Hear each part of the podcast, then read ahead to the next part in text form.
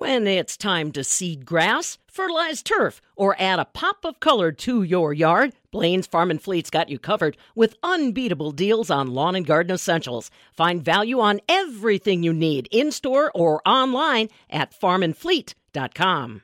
It's a startling statistic that if cybercrime was its own country, it would have the third largest economy after the US and China. That's how lucrative it is. And that's why agriculture is the second largest target because farming and food is critical infrastructure, and cybercriminals know that there will be a payout to restore those agribusinesses. I'm Stephanie Hoff for the Midwest Farm Report, and this is the word from Special Agent Byron France with the Milwaukee Division of the FBI. He starts with why farms are at risk. Well, agriculture obviously is a very critical sector to the U.S. economy, if not the world.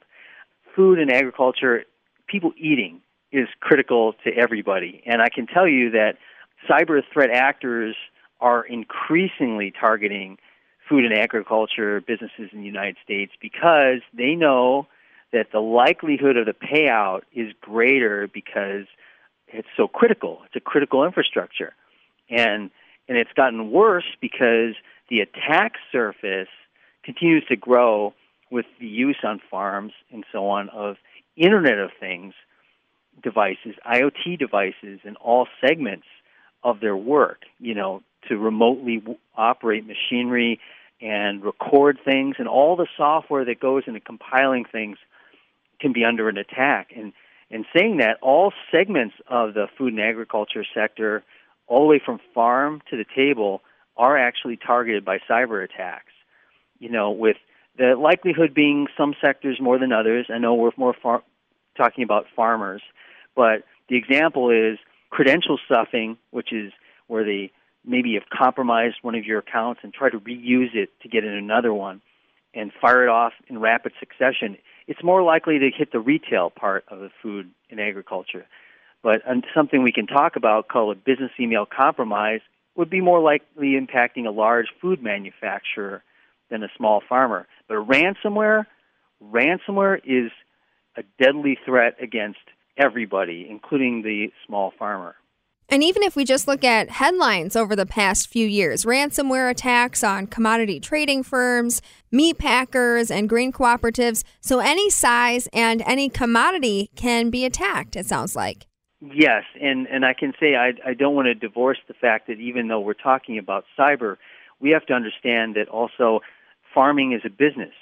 And the, the commodity of trade secrets or intellectual property or business information which is the lifeblood of the farming sector and the industrial sector, is also under attack by cyber means or by physical means. And that, I mean, that agriculture has not been immune of people trying to steal secrets from farming and seeding and so on. And as an example, I'll give you that there's several instances where uh, individuals have been caught. I'll, I'll give you an example. Like in 2011, um, a guy named Mo Hailong who was working for a Chinese tech group, was spotted crawling through Iowa corn, corn rows twice and pocketing Pioneer and Monsanto seed corn. Through an investigation, he was subsequently charged and convicted of, I believe it was conspiracy to steal trade secrets.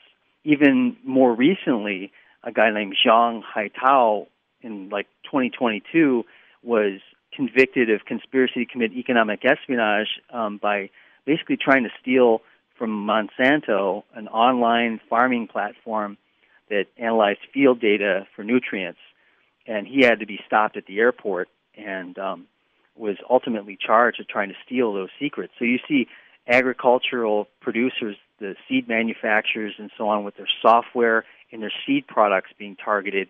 And the United States may actually hemorrhage upwards of $600 billion in trade secret information to other countries that we compete with. These are just what maybe we've seen in the news, but I'm sure agriculture is being targeted all the time. What's the relationship between the FBI's work and tackling these threats? We have our state and local partners in law enforcement. Here in Wisconsin, the state has a really great presence with the DCI, which is the state's version of the FBI. They're a great resource from the state government. the FBI actually um, is involved with investigating all kinds of cyber threats. And individuals can go online and fill out an online complaint form with our www.ic3.gov portal. And I can tell you since COVID hit that complaints on that portal went up over 300% because basically people started remoting. And by using remote platforms, you increase the attack surface where you can be attacked.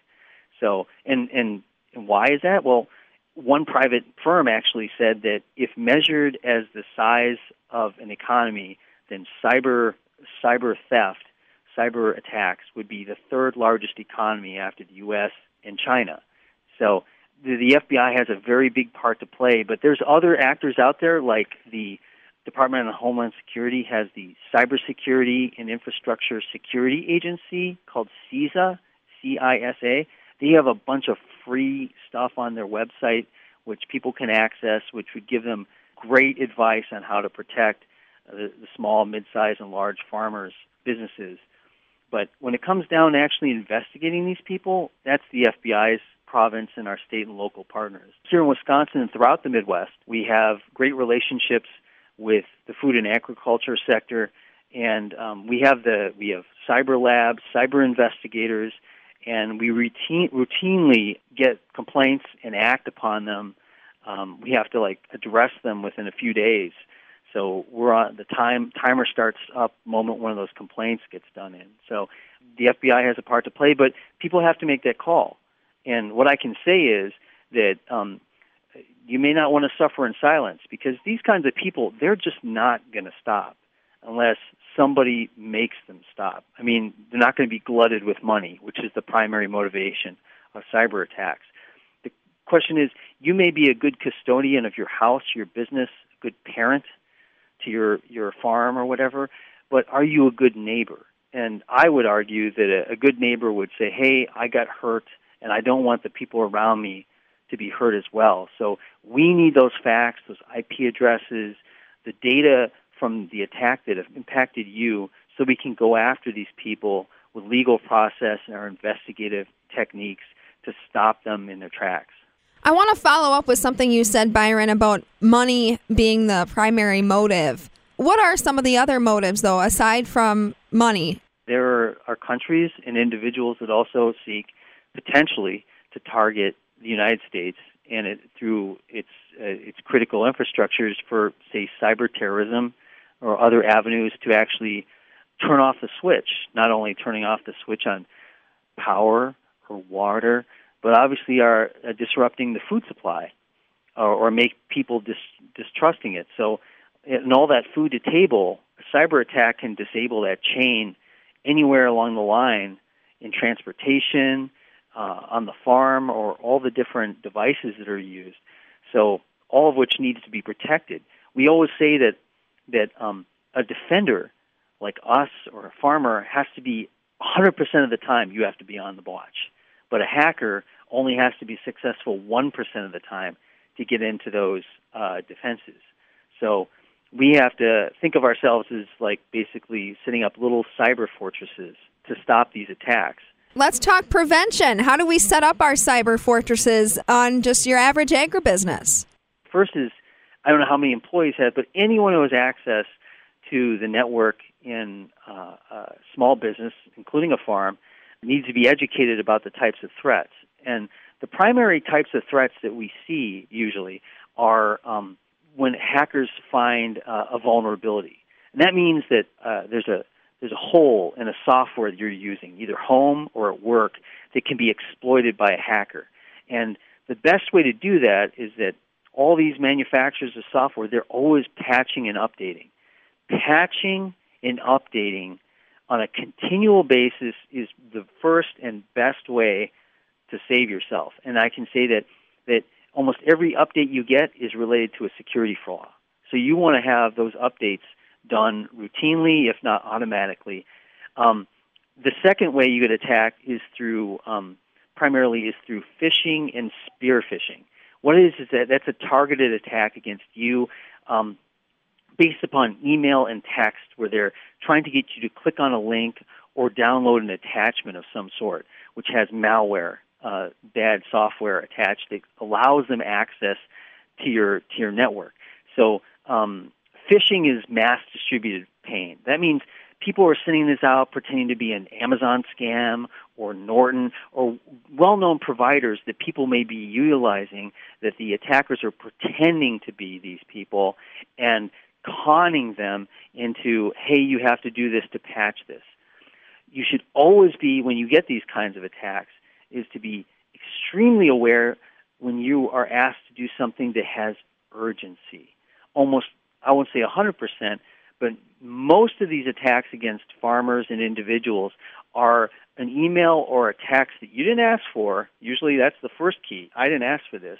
And two is that they're saying you need to do this right now. Why? Because they don't want you to think about it. They don't want you to come to your senses and say this isn't a good idea to click on this or do this.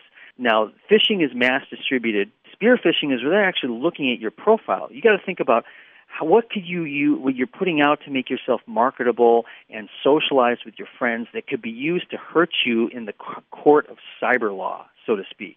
What is on my social profiles, my LinkedIn, my Facebook that's available for a hacker to say, hmm, can I send an email to them because I know they're into this? So they're trying to send you a cyber poison and put it in your your your basically your, your cyber food to get you to eat that cyber poison what will you take a bite of? But luckily, Byron, there are a lot of techniques for folks to use to protect themselves against this type of uh, phishing. The first and foremost I'd say is multi factor or dual factor authentication. That means something more than a password. Multi factor is something you know, something you are, or something you have. Something you know is a password. It doesn't matter how many passwords you got, it's still only one factor. You, something you you are is like biometrics, like a thumb swipe on your on your phone. And something you have is like a changing token, like providers like RSA and others provide. Like that's where and I'm not advocating a product or service, but that's where one half is a password and the other is a changing number or something that changes every minute. It's really hard for a, a hacker to get through multi-factor authentication. But when it comes to the password part of the multi factor authentication, Byron, the FBI reminds us again to make sure those passwords are strong, right? You got to make it complex. Don't make it your dog, your kid, or something else. That the, the first part of an attack is basically called a dictionary attack. That's where they're just using well-known phrases and names and stuff really, really fast to see if they can compromise you don't make it that easy. You want to have like a, a pass phrase or something that's long, that's not easily guessable by the attacker. You want to also make sure you're using a good software to pre- protect yourself. There are lots of providers out there you can use to protect yourself that scans your network for threats and so on.